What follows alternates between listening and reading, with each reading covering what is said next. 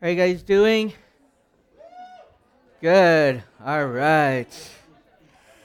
Well, welcome to Five Stones. My name is John. I'm one of the pastors here, and we are preaching through the minor prophets right now, and we're going through a series called The Gospel According to the Minor Prophets. It's been such a, a huge blessing for Rich and I as we get to preach through the minor prophets because oftentimes when we look at the Bible and we read the Bible, we like to skip over the minor prophets because sometimes the minor prophets are hard to read.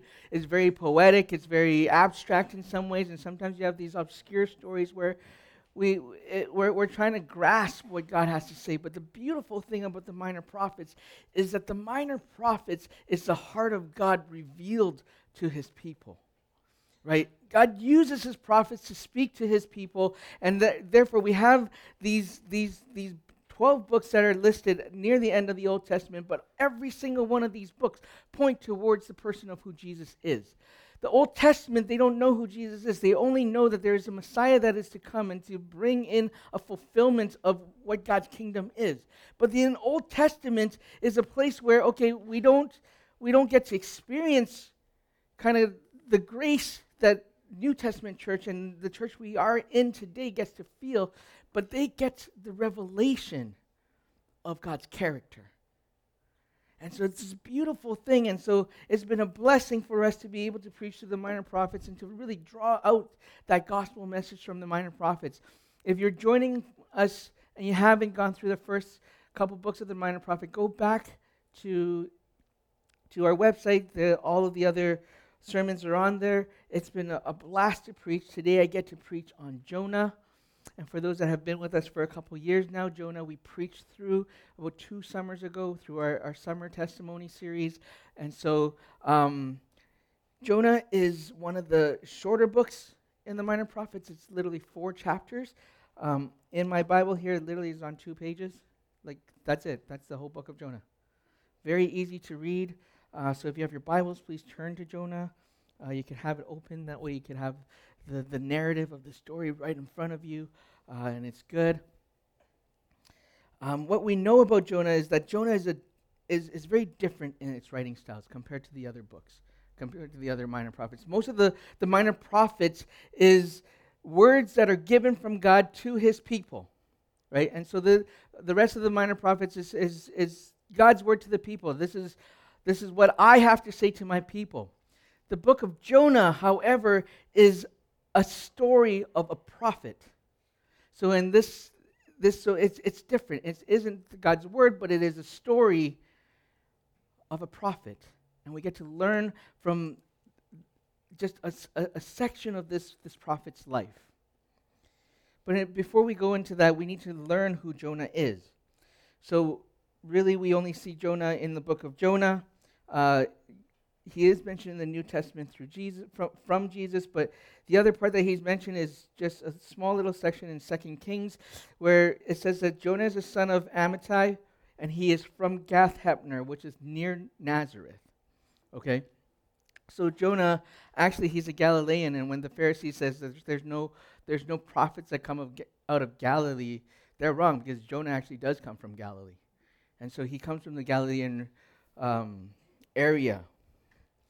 And so we know also that Jonah is a prophet, but he's not just any second class prophet. He's not like, like Amos, who was a shepherd and called out into a prophetic ministry. He was a prophet in the, the standing order of the Jewish nation. He was, um, he was serving King Jeroboam II, and we also have heard of his name before when we preached Hosea and Amos. But Jonah's message compared to Amos and Hosea is very, very different. You see, as Hosea and Amos preached against Jeroboam and saying, like, you need to change your ways or your kingdom is going to fall, Jonah was a very proud Jew that served his nation. He was patriotic, and Jonah supported Jeroboam's aggressive military policies to extend the nation's power and influence. So Jonah was a very influential person. He was one that had great standing with, with the nation uh, of Israel in the northern kingdom. And he was the one that was encouraging Jeroboam to do what he was doing. And this was before Hosea and Amos came around. So, in a way, Jonah's story, if we look at the book of Jonah, so if you have your Bibles, it's kind of split into two parts. And those two parts are in parallel formats of each other. You see, it's only four chapters long, but it's divided into two sections where chapter one is about Jonah and the sailors, and chapter three is about Jonah and the Ninevites, and then chapter two and four are the prayers and the repentance of, of, of Jonah and his, his conversation with God. And so I have it here on the slides here where you can see the two parallels from um, part one and part two of the Jonah story. So there's scene one and there's scene two, and you can see pretty much identical going all the way down how the story kind of reflects each other. But how the story reflects each other and Jonah's heart is very different in scene one and scene two. And so this, this is actually taken out of the book The Prodigal Prophet by Tim Keller. Um, and he breaks it down like this Jonah, pagans in the sea, Jonah, the pagans in the city. And since we all know the story so well, I don't want to go into the story, but what I want to do today is I want to draw out a couple themes or a couple thoughts that are in this story for us to think a little bit more about.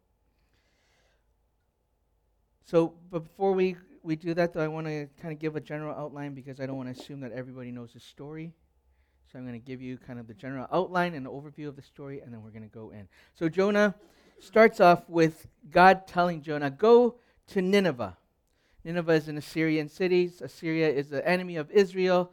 He's like, Go to Nineveh and tell them this message because they are evil and and I need you to go and tell them to repent. And Jonah doesn't agree with God. He doesn't actually agree because he's like, These are my enemy. They're evil people. They don't deserve your mercy. So, what Jonah decides to do is he rebels and runs away from God, and he runs in the opposite direction of where Nineveh is. So if you look at where Israel is, Nineveh is to the north, uh, to the northeast. He goes west. West of Israel is the, is, is the Mediterranean Sea. So he actually goes under the sea, jumps onto a boat, and tries to flee to Tarshish, which is at that time is probably around Spain. And so he tries to flee, but as he flees, God sends a storm to this, this voyage that Jonah is going to take. And this storm is literally to rock Jonah out of his rebellion. And so the storm comes. The captains don't know what to do. They're trying to figure out, oh, we're, we're all going to die in this storm. Finally, the captain calls out Jonah. Jonah comes out of the boat. He's like, It's actually my fault. The storm is caused because of me. God is coming after me. What you need to do is throw me overboard, and everything will be fine. And the captain's like, no, we can't do that. We can't just throw you overboard. You'll die.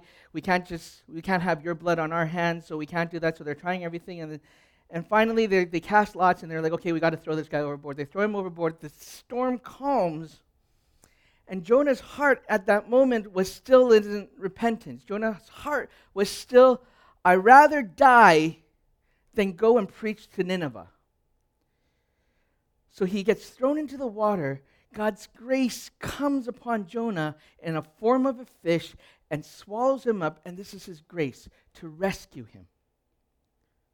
This is God's grace. It isn't just a miraculous thing. God literally sends a fish to swallow him because of his grace. And so Jonah is now in this belly of this fish for three days. And he comes into a, a new revelation and he's just like, "Oh, I'm gonna, I'm sorry for what I've done." All this. So in some sense, he's kind of repentant, and he's like, "Salvation belongs to the Lord," and God's like, "Okay, spit the spit him out onto the beach, go and gives Jonah the same message: Go and preach to Nineveh. Go and tell Nineveh that they need to change." This time, Jonah responds by, "Okay, I'll go," but he goes with spite and content in his heart he doesn't go out of a repentant spirit, he goes with spite in his heart. And he goes and he preaches the shortest sermon there ever was, five words in Hebrew. It literally says, 40 days and you will be destroyed. That's it. He walks around the city, preaches that, leaves the city, goes up onto the hill to watch Nineveh burn. But what happens is the Ninevites from the top, the kings, all the way down to even the cattle, hear this message, they grasp the heart of God, and they repent and they turn from their evil ways, and God spares them. And now Jonah is livid, sitting on this mountaintop, and he is just like, I knew you were going to have mercy. This is why I did not want to go. And so he's watching, and God gives him, so he's, he builds his booth to cover himself. God sends a vine to give him some shade because it's hot. And he's just, he's fuming and he's, he's mad. And God's like, you know what? I, what I give, I could take away. He sends a worm, he takes away the vine. Jonah's now scorching and he's mad at God and he's just like, I'd rather die. He's, Jonah's heart is still not in the right place to the end of this story.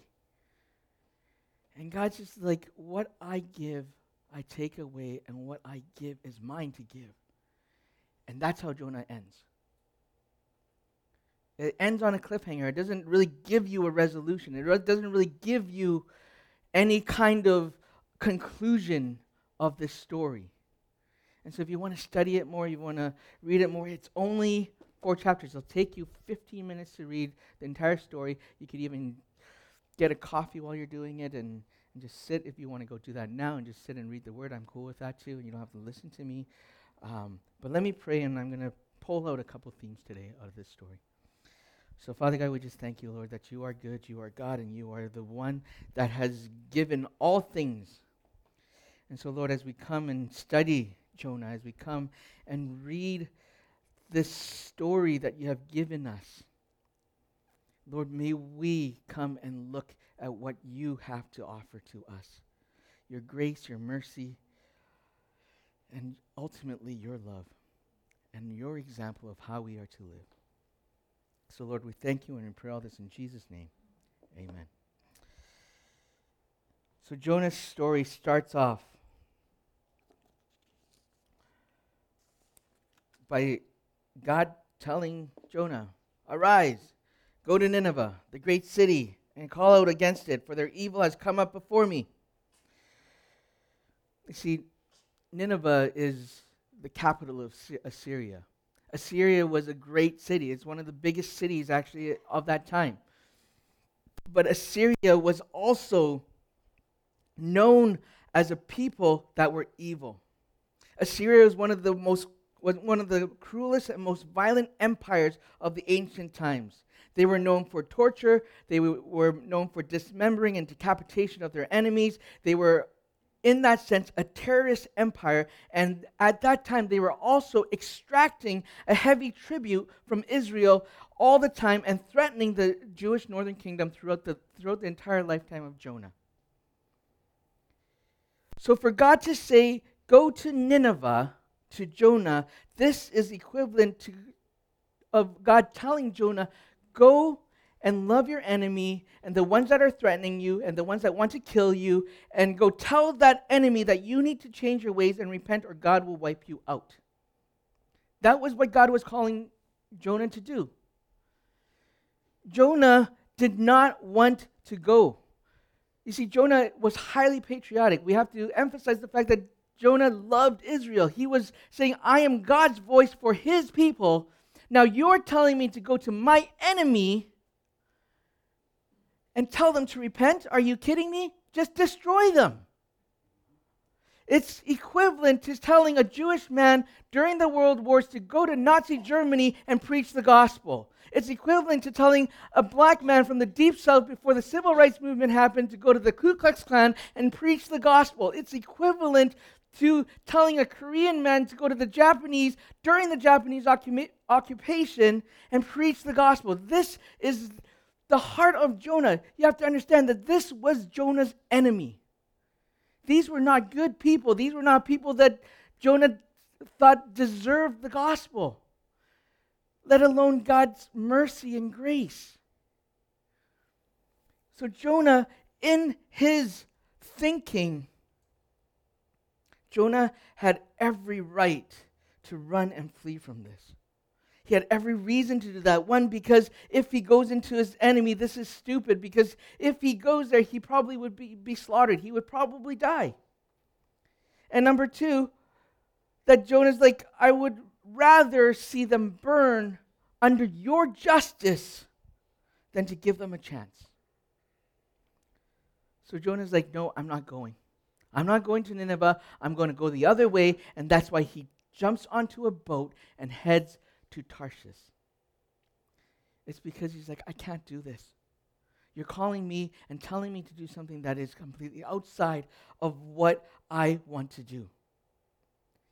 So Jonah not only had a problem with the mission, what Jonah had was he had a problem with the one who gave him the mission. He had a problem with who God was and what God was telling him to do. He didn't see any good reason for God's command. Jonah doubted the goodness, the wisdom, and the justice of God. So, in many ways, all of us have experienced this in some ways. We've experienced this in taking our circumstances and our, our choices into our own hands, in our personal interest to do things. Even though a lot of times when we choose to do things, we're not doubting the goodness of God, or at least we don't think that we're doubting the goodness of God. And we're thinking that we're doing this out of what makes me comfortable, what makes me happy. We're in, like Jonah in this way. You see, not everything makes sense sometimes.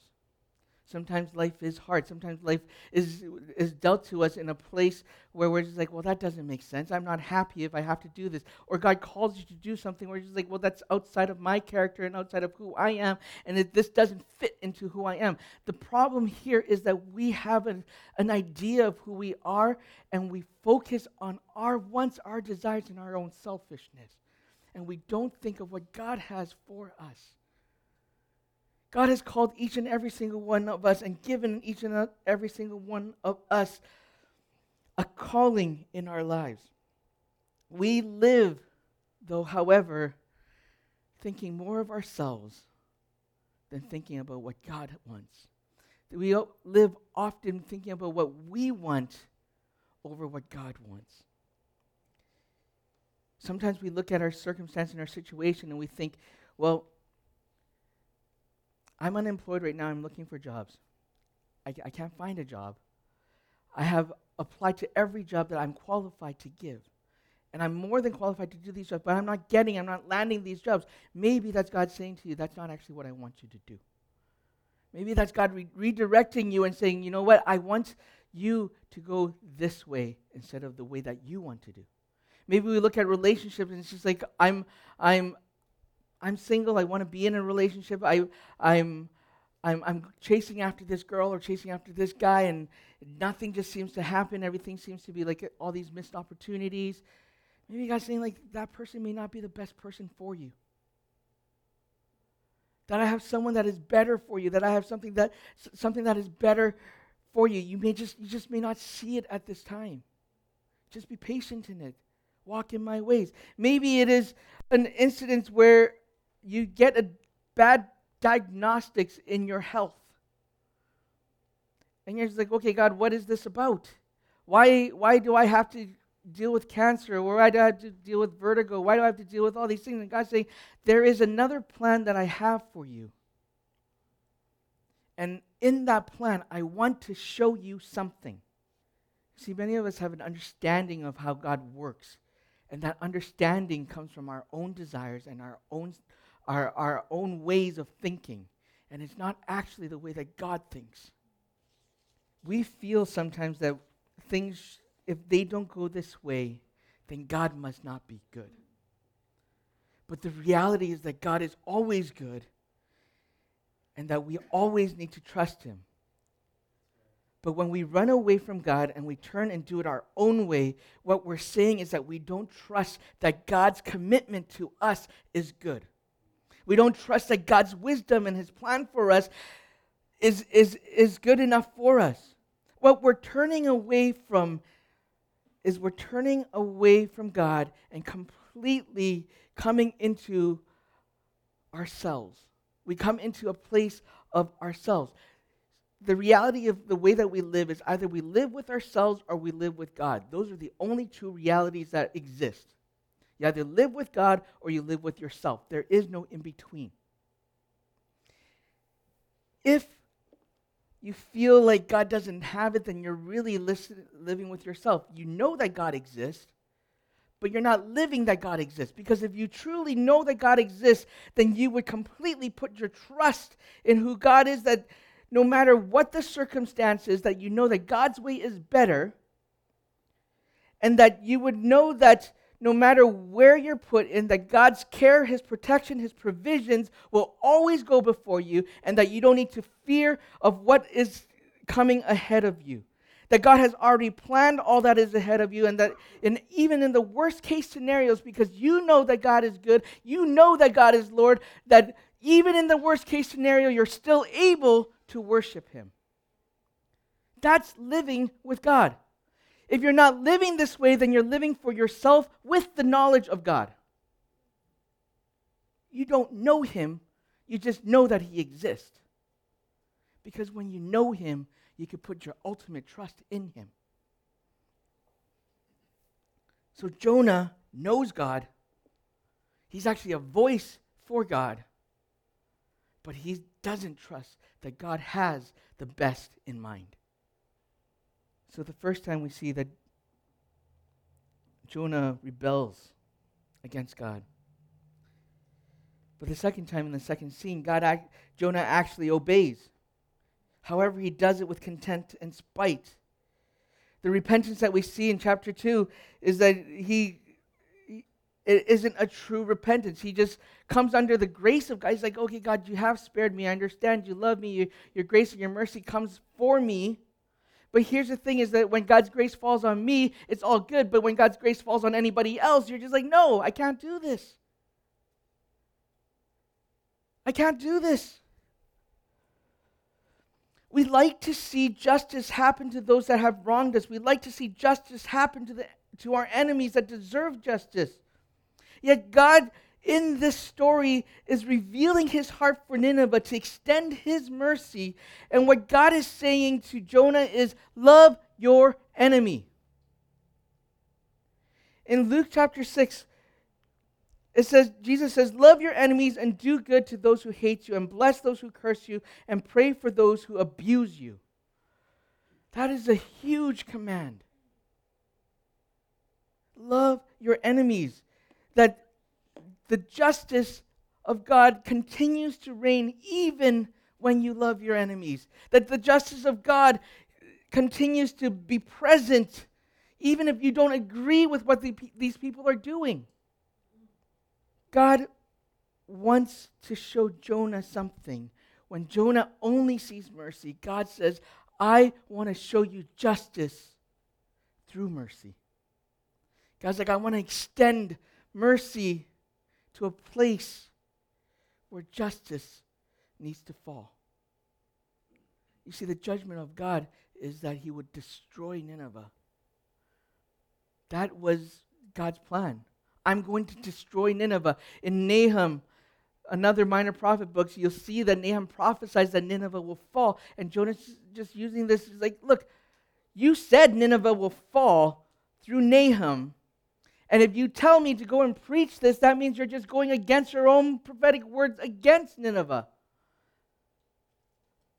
And so Jonah's like, I'm justified in the ways that I'm thinking. I'm justified in, in, in my thoughts. I'm justified in my ways. Why do you want me to do this? And so Jonah's heart is still in a place where he's just like, I don't completely trust that you know what you're doing, God.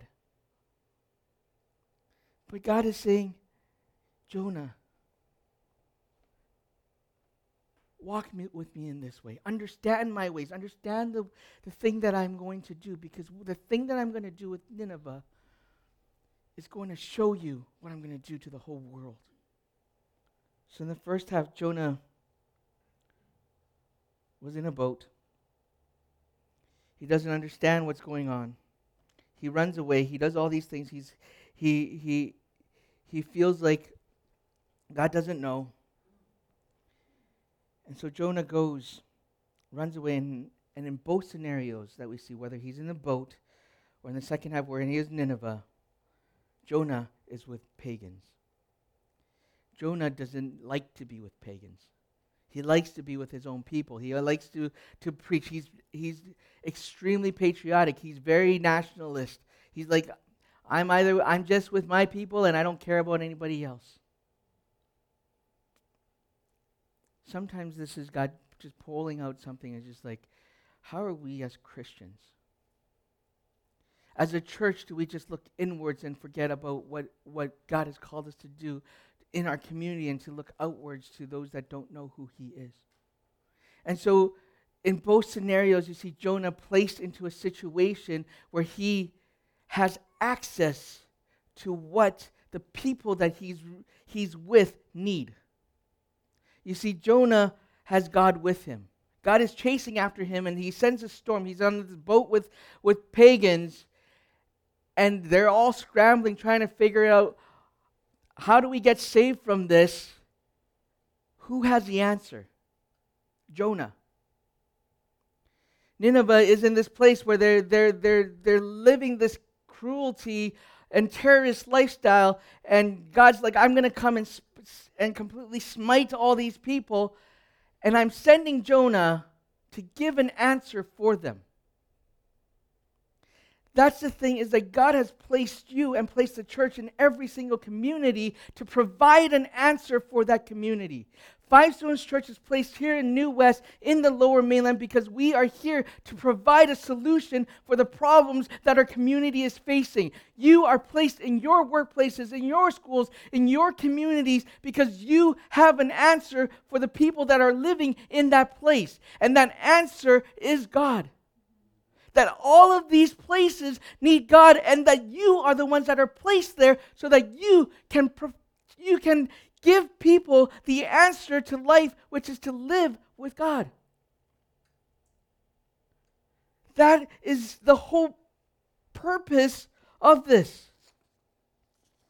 When Jonah was in the boat, you could say that in our community, whether we are believers or non believers, we're all in the same boat. Whatever happens in the community affects everybody, not just believers or non believers, but it affects everybody. If the economy of that community is going down, it affects you, it affects the non believers. If the social structure goes down, it affects you, it affects others. If there is a coronavirus that happens, it's going to happen to everybody. That whatever happens in that boat, you're in that boat with them. You are not exempt from it. But the thing is, you have a solution that they don't have. You have a solution that God has given you, that there is life with Him, that there is salvation through Him, that all the things that we're facing, all the negativity, all the, the bad things that happen, that there is an answer to all of these things. And you hold that answer, church. But Jonah doesn't respond this way. The more I talk about this, the more I realize how horrible a man Jonah is in this story. Jonah doesn't do this. In the midst of the storm, what does Jonah do? He goes into the boat and he goes to sleep. He falls asleep because he doesn't want to face, he doesn't want to deal with whatever is, is, is happening around him, all the, the chaos. He's just like, I can't, I can't deal with this right now. I'm going to go sleep until the captain calls him out. It's literally, the captain rebukes him of what he's doing. This gives us a picture that the outside world that looks at the church, sometimes the rebukes that happen to the church is justified. Because sometimes that church is not doing the thing that God has called them to do, and they're only looking inwards and saying, I'm justified in what I'm doing. I don't need to care about what you guys are doing. And so therefore, when the when people call the church out on doing something that the church is supposed to do and is not doing it, that is justified. And so the captain calls Jonah out and is like, "Hey, what's your deal here?" And Jonah responds by like, "I'm a Hebrew, and God has told me to give this message, and I'm running away from him. This storm is God trying to get me to go back. And so the solution for you is throw me overboard. Throw me overboard, everything will be fine. I am the cause of all of this. The community still doesn't go for that. They're not just like, oh, that's simple, throw you overboard. No, the community actually tries to save him. They're just like, we can't kill you. That's not right. And so some so in this picture, in this scenario here, the pagans are more righteous than Jonah is. Right? The, the, the pagans are doing the right thing, and Jonah's not even doing the right thing himself. So they try to fight and they fight harder, and Jonah's like, You guys just need to listen to me. Just throw me overboard. Just trust me on this. And so the captain's like, Okay, fine, we'll throw you overboard. And they cry out to the Lord and say, Let this blood not be on us. Don't let the death of this man be upon us. And they throw Jonah overboard, and miraculously, instantaneously, the storm calms. And what do, do the pagans do? The pagans look towards the Lord, Jonah's God, and they offer a sacrifice to him. And they came into fear. And this fear isn't that I'm scared, but it's that fear of the Lord that gives wisdom. It's that fear of I now understand God's grace, I understand God's mercy, I understand God's God's love. And they give sacrifice to the Lord. And in the Hebrew word, they don't use the word Elohim, which means God, but they use the sacred word Yahweh which is the sacred name of God. And they give sacrifice and make vows. And so you see these pagans coming into faith. See, anywhere a church is placed, the job of that church is to help people come into faith is how people come into an understanding and a belief of who God is and into a knowledge of who God is. But not only a knowledge, but into a deep understanding and love and relationship with God. That's the purpose of the church. The purpose of the church is to, to let our light shine. You see, in Matthew 5:16 it says this in the same way let your light shine others that they may see your good deeds and glorify your Father in heaven. That your job is to shine so that everybody else can see. Jonah, even though his heart was not in the right place, he still declared, This is my God, and my God is after me. So he still let people know. And as long as the light shines, people will know who God is, despite Jonah's heart. Jonah then goes to Nineveh, and same thing happens again. He goes, like I said, he preaches a sermon 40 days, you guys will die. What a miserable man. Just a miserable sermon. Just a bitter heart, just proud, and just 40 days, if you don't repent, you're going to die. Imagine a guy coming around the city, walking around the streets of New West saying that. Like, what would you think? What would you think? You'd probably just think he's crazy. You're just like, oh, okay, 40 days, we're all going to die. You're insane he's, he's a write off. But no, God uses him in that community, and God completely transforms an entire city. One of the largest cities of ancient times converts everybody from the king all the way down to the livestock. It literally says livestock. Like they put sackcloths on the livestock. So even the, the cows got converted. Okay? Conversion of cows. That's what Five Stones needs to do. We need to convert even the cows and the dogs of the city. Okay? That's your call. Jonah goes, preaches this message, goes up, still in his bitterness. He waits and watches for Nineveh to burn. But yet God's mercy falls on Nineveh. Conversion comes, transformation comes. And Nineveh is displeased and angry. And he's like, he says to God, this is why I made haste to flee to Tarshish, for I knew that you were gracious, you were a gracious God and merciful, slow to anger and abounding in steadfast love, and relenting from disaster. Jonah's like, I knew you were like this. That's why I didn't want to do it. Isn't that such a great picture of God's heart for us? But what this actually reveals to us, it brings up a mirror to our own lives in seeing ourselves and the character that we have. in terms of how we relate to our enemies and how we relate to our, our community. It brings up a mirror to, to us and it magnifies our character and, and, and thinking, are we okay? That God loves my enemy? Are we okay that God puts up with me even though I am the way that Jonah is? What is the part of me that is like Jonah that I see? Is there prejudice or unforgiveness in my heart? Does justice for me come with mercy? This is what God is trying to reveal. You see, when we live in this world, we see a lot of good things that are happening, whether they're believers or non believers that are doing it. That's because there's something that we call common grace. Common grace is believing that all good things come from God and God pours down His wisdom, His power, His, His goodness onto the earth, and that everything that we have good is from God.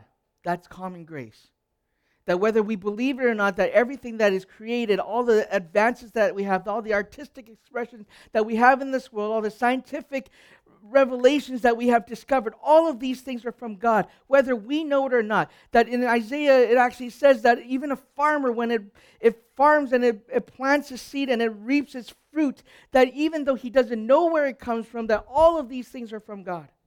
That's common grace. That God's grace and goodness falls on people. Why? Because God created every single person, and God's heart is for humanity. That every single person that exists in this world, whether they are good or bad, are made in the image of God, and therefore, because they are made in the image of God, they are precious in His sight, and He wants their heart, whether you agree with it or not. You might say that person is evil, but God's mercy still extends to him. Are you okay with that? That's what God is trying to portray in this, this story of Jonah. Are you okay that God extends mercy? But not only are you okay with it, are you able to do just as God did? What happens in Jonah is fulfilled by Jesus on the cross. What happens in Jonah is that Jonah wants justice. God also wants justice, but God wants mercy to triumph over justice. And God does that in the person of Jesus. When Jesus died on the cross, it was justice paid, mercy fulfilled. That's what Jesus is about. And now that we live in this place uh, under the new covenant of having Jesus' grace and mercy fall on our lives, we need to check ourselves in seeing are we Jonahs in the places that we live where we have resentment and prejudices towards people in our community or enemies that we, we, we are faced with? And how does God want us to respond to this thing? And how does God want His gospel to go out into their lives? That's what the story is about. The story of Jonah ends with the cliffhanger, and it ends with Jonah pouting. But we could speculate that Jonah, in the end, did understand grace because he was able to tell people of this absurd story. Because what kind of man would let the world see what a fool he was unless he had become joyfully secured in God's love? The narrative of Jonah is that God is just and merciful, but this is only fulfilled and seen at the cross that the justice of God and the mercy of God became complete for the world when Jesus died for you. Church, how do you respond to this? What is your actions and what is your heart saying? What is God saying to you today? What is the Spirit motioning you to do today? Let's pray. Father God, as we come before you, Lord, we just ask for your Spirit to come and bring an encouragement. Bring an encouragement of hope and grace into this church, into your people, and teach us to love the way you do. Teach us to love the way that you love. Teach us to be more like you.